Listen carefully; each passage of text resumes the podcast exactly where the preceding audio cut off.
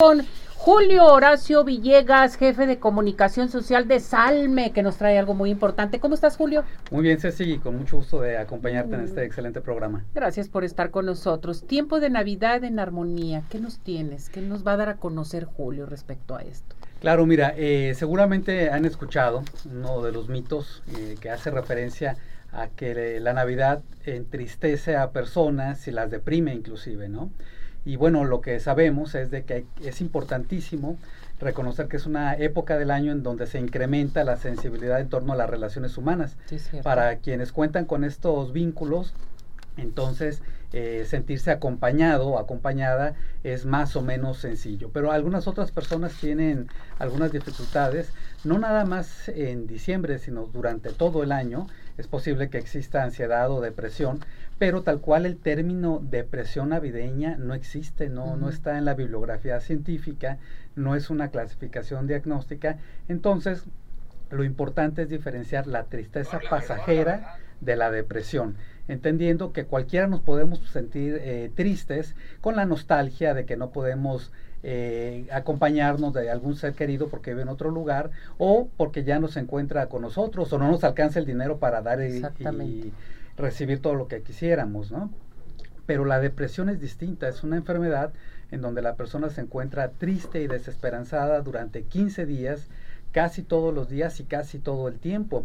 Es diferente a la tristeza pasajera. Por lo tanto, eh, consideramos que es tiempo de una Navidad en armonía y que reconozcamos entonces que los vínculos estrechos se pueden celebrar, que es más importante una llamada significativa, la proximidad emocional, que un objeto caro inclusive, ¿no? Y todo esto, por ejemplo, lo podemos empezar a hacer desde ahorita, a prepararnos mentalmente. Salme nos puede ayudar también. Por supuesto, en estas eh, celebraciones decembrinas, la primera etapa consideramos que es cuidar la economía. Digo, ya pasamos por el buen fin, pero eh, también a veces eh, nos hace falta organizarnos, hacer un presupuesto, apegarnos a él, una lista de a quienes le queremos regalar cuánto, y ajustarnos, a eso. Pero después hay que cuidar también la energía, porque vienen las posadas y en ocasiones queremos estar en todas y todo el tiempo. Y bueno, hay que dormir también, hay que alimentarse de manera correcta, hay que cuidar los excesos.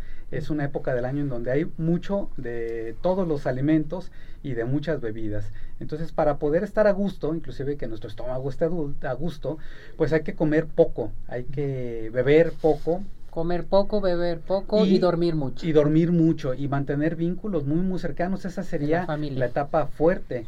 Recuperar este elemento de la red eh, familiar, la red eh, socioemocional de apoyo, la red vecinal, respetando las eh, tradiciones que hay en nuestra zona, en nuestro barrio, en nuestra comunidad, en nuestro pueblo porque precisamente este es el factor clave, establecer un vínculo en donde tengamos con quien hablar, y esto es fundamental. O sea, no, no hablar con cualquiera, sino con una persona que sea capaz de escucharnos sin juzgar, pero que también sepa ayudarnos, no nada más eh, estar ahí, sino que nos pueda orientar a un sitio especial.